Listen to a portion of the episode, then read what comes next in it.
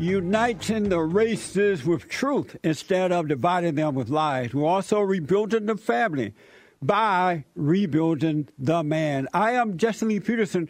Welcome to the show. I have with me someone that I have been wanting to speak with for a long time. At one point, I was on his show, and it was amazing.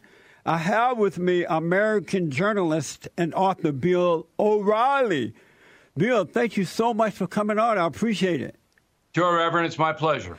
It is an honor to have you on. There are things that I've been wanting to ask you for a long time. So before I get to your brand new book, The United States of Trump, How the President Really Sees America by Bill O'Reilly, um, a couple of things. You've been doing well since the show, since not being on your show?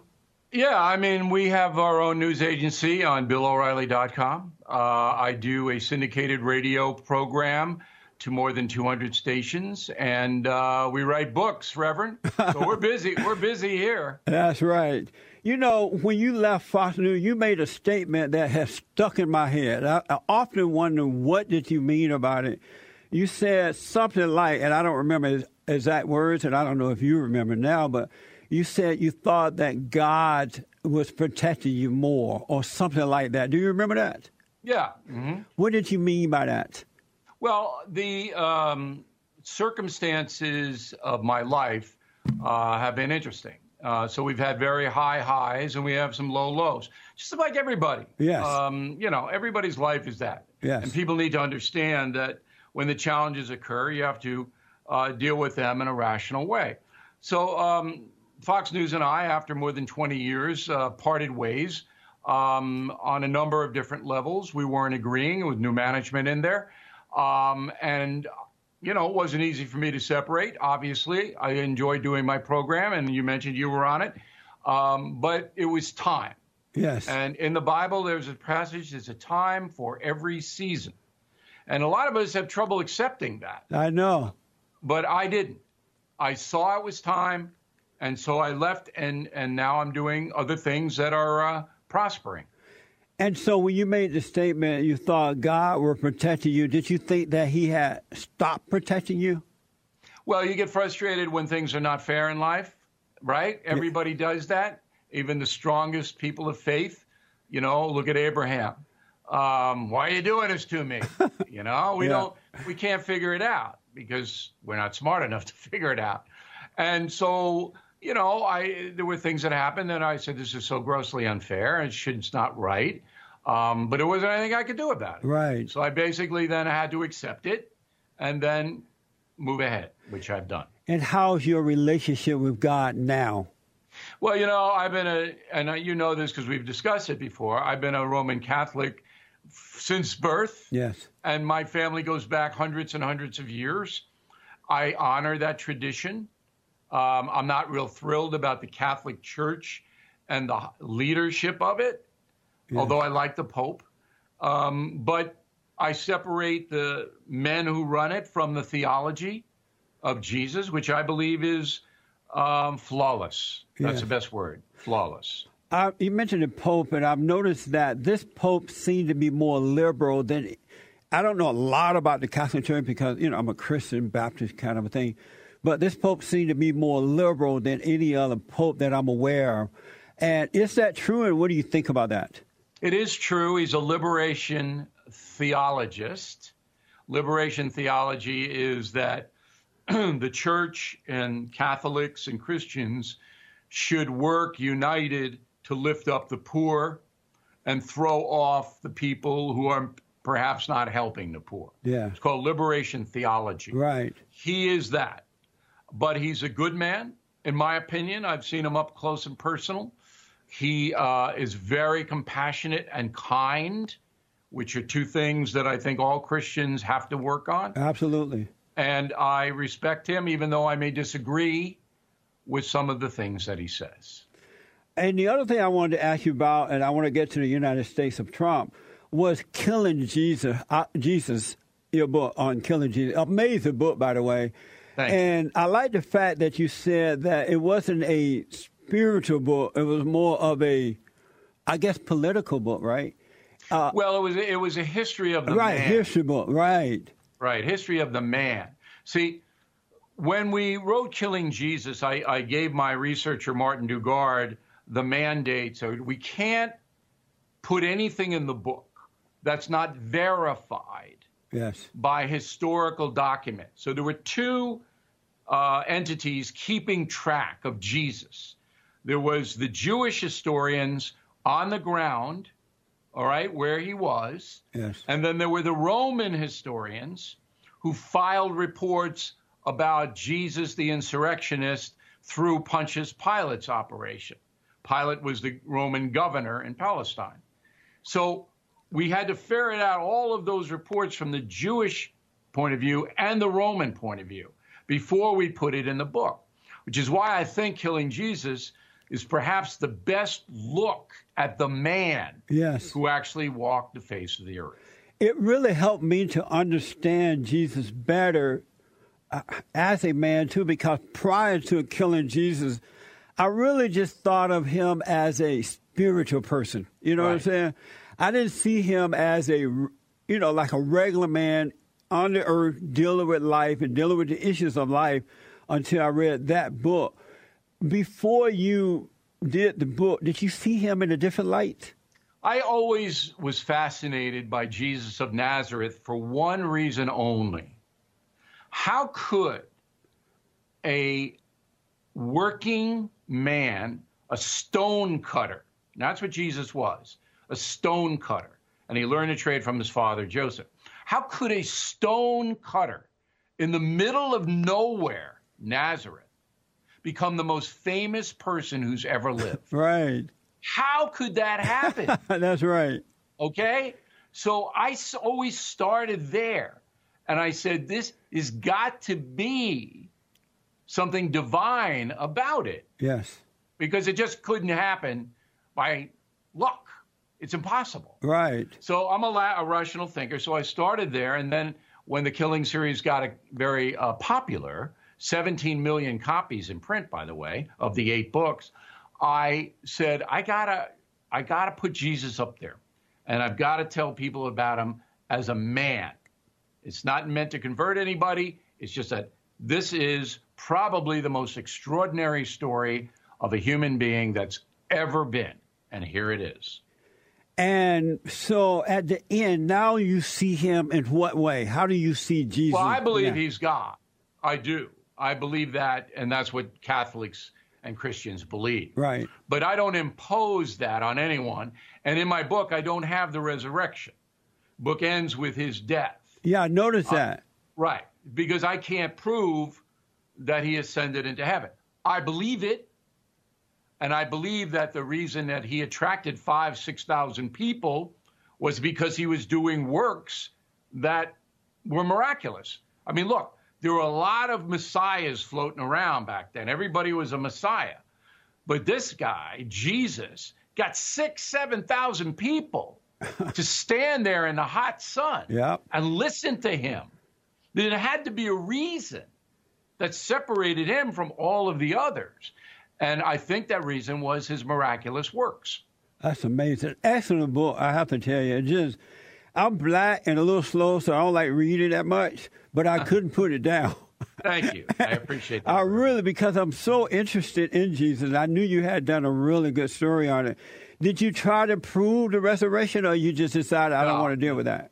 I didn't deal with it because we don't have any evidence other than um, a disappearance of a body. We know that happened, but we don't have ev- any evidence of what happened after that. Right. And speaking of Jesus, oh, were you able to forgive the people who were treated you in the way that they treated you? You know what? I'm uh, I'm neutral on that in the sense that there were some, and not only in my circumstance, but in a lot of other circumstances. There's a lot of evil out there, Reverend. Yes. Um, and I uh, I confront as much of it as I can. And uh, I'm not going to forgive a blanket uh, evil. If someone comes to me and asks for forgiveness, I have to as a Christian. But if somebody's actively committing evil, and many, many people are these days, yes. then I have to fight against that. The one thing I can tell you is that um, I had a lot of, I had some anger in my heart. And I asked God to let me see what it was, because it made me emotional. And I had fear and doubt and all that kind of stuff. And I remember asking him to let me see, and he allowed me to see that I resented my mother, who tried to turn me away from my father. And I had this yearning for my father. That emptiness, that void, was a yearning for my real father.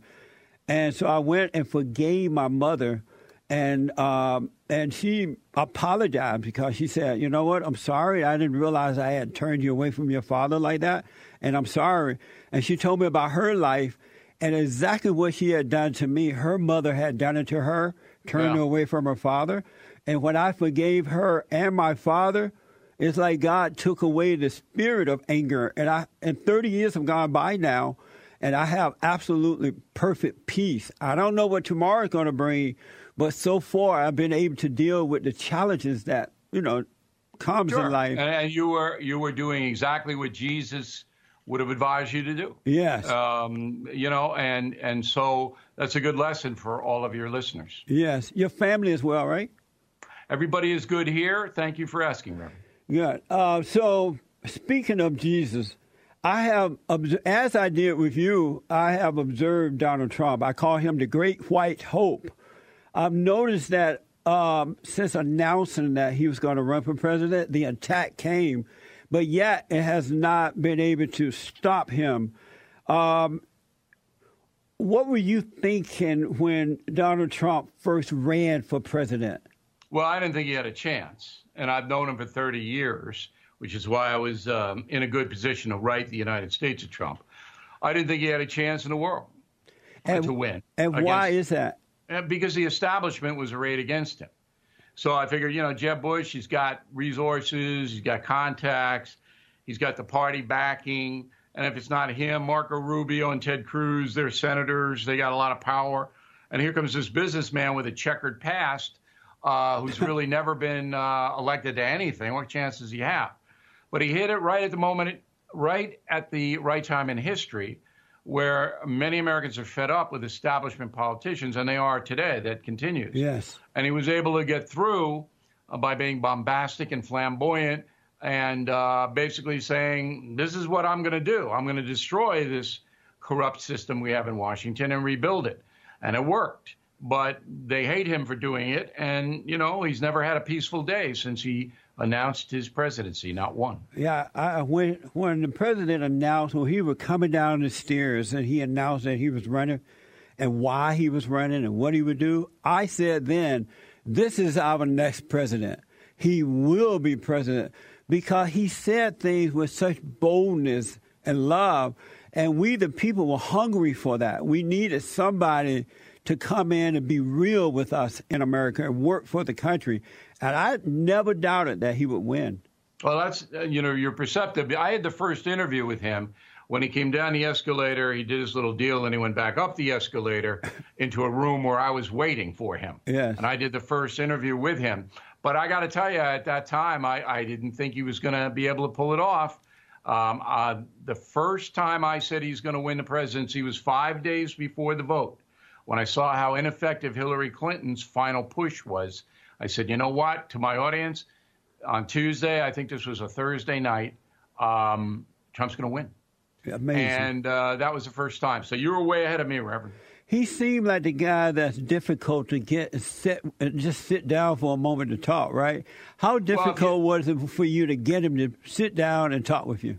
If you let him do the talking, it's not difficult. if, If you want to talk, then it gets to be a little problematic. He'd known me for so long. He was a big fan of the O'Reilly Factor. Yes. He knew the power of the program. So it wasn't hard to get him. In fact, uh, I saw him yesterday, uh, and I'm doing a big radio interview with him on the twenty-fifth of November um, for our uh, affiliates all across the country. And, you know, he still trusts that I won't try to hurt him. Yes. I'm going to be tough. Yes. But I'm not going to try to hurt him. How did you meet him? How did you first come to know Donald Trump? Well, I was anchoring a show called Inside Edition, uh, still on the air. And uh, he was uh, a tabloid king uh, with the Marla Maples stuff, which I write about in The United States of Trump. And uh, so I was covering him. And we had sports and media in common. Uh, he liked that I was kind of flamboyant, and you know me, uh, I'll speak my mind. Yes. He likes that. So yep. we started going to games together, you know, the Yankees, the Knicks, the Mets, um, and we uh, we got a good acquaintanceship going.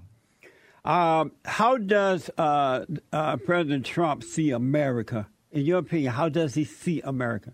Well, he's a transactional president like Franklin Delano Roosevelt was, and very people, few people understand that.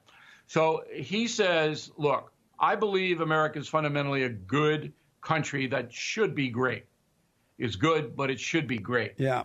And my deal-making skills are going to make it great. That's to make America great again. Right. Um, now the slogan is keep America great, which he stole from me, by the way, and I'm I'm awaiting a big check on that. Um, that's um, right. But he, he believes that the system, if run properly, benefits everybody, uh, uh, minorities, uh, billionaires, whatever it may be.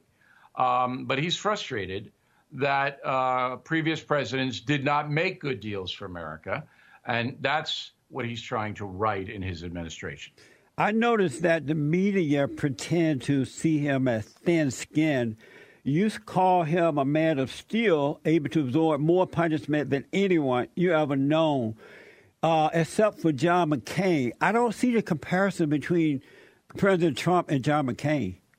Well, McCain basically, uh, what I was trying to get at there is that what he went through in North Vietnam as a captive and, and what he um, experienced afterward, a lot of turbulence. McCain always was feisty enough to come through it. The only president that's taken the amount of hatred that Donald Trump has had to absorb was Abraham Lincoln. If you look at Lincoln when he first got elected, a, there are pictures of him. He aged about thirty years in four years. Right. He was assassinated just after his second inauguration. He aged thirty years. I mean, they hated him, and Lincoln knew it, and they tried every way to destroy him, and they finally did. Donald Trump is second to him because the press despises him so much because he outwitted the press. He doesn't need the press. Right. Um, that every day it's something else. And the guy absorbs the punishment. You know, when I saw him yesterday, he was gave a good speech for Veterans Day. And, you know, he can function. Most people couldn't. How do you see America today, Bill? You know, I think the country is at a crossroads, Reverend. Um, all this socialism stuff and all this, America's a bad, hateful country. And if you're a black person, you should despise the history of this country. Yeah. All of that is really bad. And traditional Americans are, are sitting there going, how did this happen so fast? Barack Obama was not a revolutionary. He was not a, a guy who said America's a hateful place and I got to do X, Y, and Z. He didn't govern that way. But all of a sudden, it exploded into we're terrible. The U S A's awful, yeah, all right? Yeah. And we're oppressors and, and all this. And, you know, the next election, America's going to have to decide whether you want to go that route or you want to go the traditional route. Big election. I, uh, as you know, I grew up on a plantation down in Alabama under the Jim Crow laws. I remember colors-only signs and all that stuff. But the complaints that I hear today, I never heard while growing up. We were, we had families, we worked hard. The elderly knew that there were good and bad in all cultures and all races. And so they taught us to treat people the way that we would like to be treated. And so we met white people who didn't hate black people and black people who didn't hate white people. And we got along because we knew then. And now when I hear the complaints now, I, it's like I'm in another world. I don't know where I'm at. I want to... I want to go back to the plantation days. Well, the grievance industry has been very effective uh, in convincing young Americans that they don't have a chance yeah. in life. Look at you. I mean, you know, from an Alabama farm, and now you're a national figure. You're a man of God. You have a media platform. Come on. I Could know. this have happened in China? No. That's right. You know, Russia? No. You know, even Europe, it, it couldn't happen. So I, I think that It's it's incumbent upon people like me and you to get the message out that this is propaganda. Yes. This is what they call a false god. That's this right. This se- uh, secular socialism. It's not true. All right. And if you go down that road, it's going to lead to disaster. And and just to add to that, because I'm so grateful, is that I barely finished high school. As you see, I don't speak proper English, but because I love what's right, I love God with all my heart, soul, and might. I love everybody. I have no resentment against anyone. He is just, and I was taught to work from day one. I just deal with life as things come. And I've always done that. And that's what we need back. We need the family back. I want to ask you one other thing about John McCain. Do you think John McCain ever forgave President Trump for saying he liked heroes who were not who were who weren't captured? No, he never forgave him, and neither did his family, and that's the genesis of the McCain-Trump feud. And I scolded Donald Trump when he said that on the air. uh, I said that's not right. Yeah, that isn't right. And I think Trump knew in his heart that it was wrong. But if you, when you read uh, The United States of Trump, the president never admits a mistake. He just doesn't do it. And why is that? He sees it as a sign of weakness. Yeah, that's amazing. Yeah. You're right. You also says that Trump is quick to forgive. What, what do you mean by that? How do you know that? Well, he, it depends what you do to him. I mean, he at, at various times is very mad at me because I would criticize things that I didn't feel uh, were right, like the McCain thing and other things. But he, you know, he yelled at me, and, or he wouldn't take my calls, whatever. But then three weeks later, you know, we'd be back. So he's not a grudge holder. But if you go in deep and try to hurt him and his family, then then he will hold a grudge. Yeah. Um, one other thing that I really wanted to bring up, and I think it's important for all people to live by, you say that Trump is no person, no doubt, no fear, no apology, no retreat. And what do you mean by that? Well, he's a warrior. Um, he's very self-confident in his ability to win. Everything's divided up into win-loss, and he's going to win. Um, he's not going to back down from anyone. The only person on earth he ever feared was his father. Yes, yeah. And I get into that a lot in the book. Yeah, I read that. Yeah, and he, everything else was like, look, I mean, I don't care what you say or who you are. I'm going to do what I think the right thing to do is. And so I admire that. I mean, a strong leader, we need that in this country. When I was, while growing up, that's the way men were. When I was growing up, they were not afraid. It doesn't matter if you're black or white, male or female, uh, relative or non-relative. If you were wrong, they're going to tell you that you're wrong. And if someone didn't like it, oh, well, they still had to say and do what they thought was right. Dif- different era then, Reverend. Now we don't even know what bathroom to use. So, I mean, you know, I know. A lot of changes. Um, I really appreciate this book. Um, one, just one other thing, and then I have a couple questions. I'm done. You say that Trump said that his greatest achievement was the Mueller investigation because it exposed the corruption.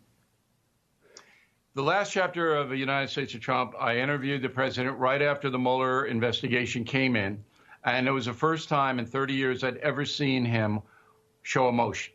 Now, I wasn't crying or anything like that, but he believed that he was exonerated and that what he went through would be admired by most fair-minded people, that he took all of the accusations and allegations, didn't crack, governed right through it, and that, to him, was was his biggest achievement, to get through it, and that he thought that people would admire that. Now, I believe some did, yeah, but that's where he was coming from. Amazing. What do you think about this so-called impeachment thing that's supposed to start tomorrow, I think? What are you, what are your what are your thoughts on the on that impeachment? Well, he tweeted, President Trump tweeted something that I had said on Bill O'Reilly dot com, that it's not about impeachment or it's not about misconduct with Ukraine. This is about subverting democracy. Yeah. So the Trump haters couldn't get him on Russian collusion, couldn't get him on the other social stuff that they tried. So now here we are. A phone call to a president of Ukraine asking for help in uncovering alleged corruption that actually is being investigated by the Justice Department, that's enough to remove a sitting president? No, it's not. He won't be removed. The Senate knows it's a political game. And most Americans, I believe, know it too. And so are the Democrat, the liberal media, the Democrats, uh, the never Trumpers, the rightos, are they so angry that they can't see that all of these, this time, nothing they have done hurt the president? Why don't they pull back and try to do something for the country? And maybe then they can get the support of the people. Why can't they well, see it's not working? It's only twelve months, and then we vote. Yeah. So if I were the head of the Democratic Party, I'd say, look, let's put this on the shelf. If uh, the Democratic candidates want to use it as an issue, okay. But we might really hurt our own party when this thing is over and nothing comes of it. Yeah. That's what I would do. Me too. I would. Right. You got twelve months. That's going to go by like that. That's right. And Americans can decide if they want the man to continue to lead or they want somebody else. I have never, and I've watched you closely over the years, I've never heard you say who how you vote. Are you still never. keeping that to yourself? Yes, because my job is to watch all the powerful people, Reverend, everybody.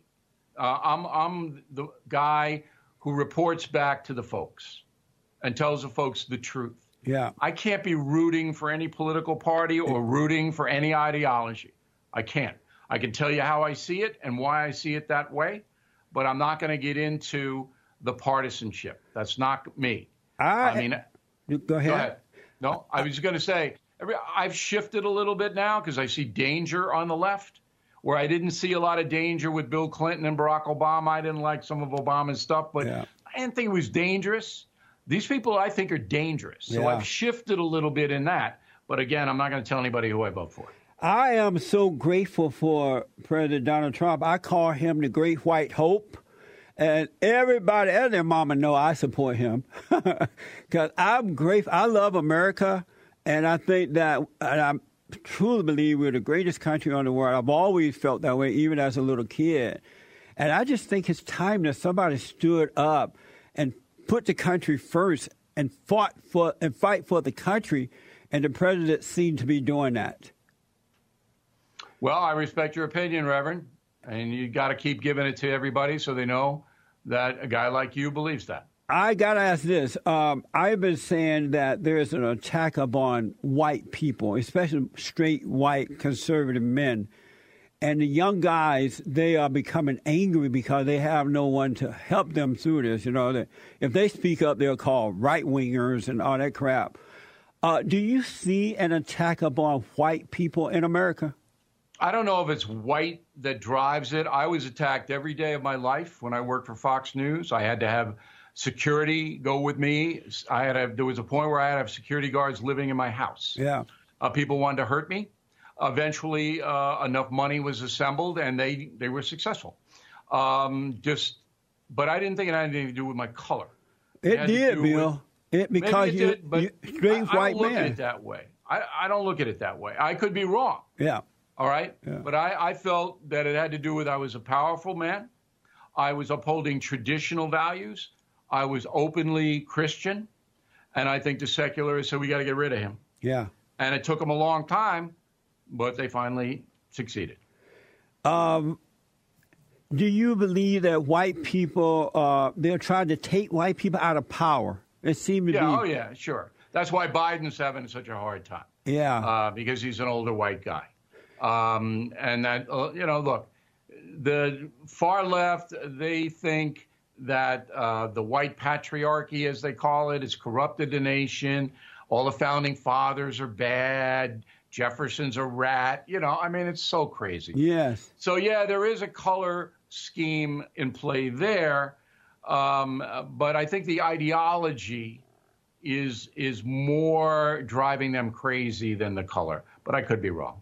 Well, help me to understand, how is it that you can go into a country that was founded and created by white people based on the principles of God, and then these white people create a constitution or whatever, and they say, okay, we're going to let other people in. They let you in, and then you come, and what you do is attack the very same people who allowed you. It's like inviting someone into your home and they attack you. How is it that they were able to do that rather than showing gratitude and adding to it and making it better? Well, I, I mean, I see most immigrants to America as good, hardworking people. I mean, I see it in my own eyes. But I feel that they don't quite understand how they're being manipulated by political parties and, and how they're being sold something that isn't true. Um, it takes a lot of study and perception to really know the truth in America now. Um, but I don't hold any group responsible for the deterioration of the traditional belief system. I don't. I think it's the media, and I think it's the far left. Yeah, it is. But I don't want to lose my country. And I have noticed that straight, white, conservative Christian men of power are hated in America. And I know that that's one of the reasons they hate the president, because he put the country first. He's straight. He's white, as well, conservative Christian male. And he is exposing the lie. He's exposing the enemy. And they want these kind of people out. Christianity is hated. And I've never seen it like as much hated today in my entire life.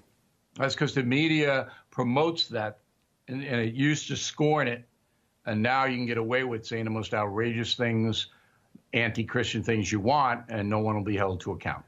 And the last thing, Bill, I want to tell the folks, they got to get this book. It's so amazing.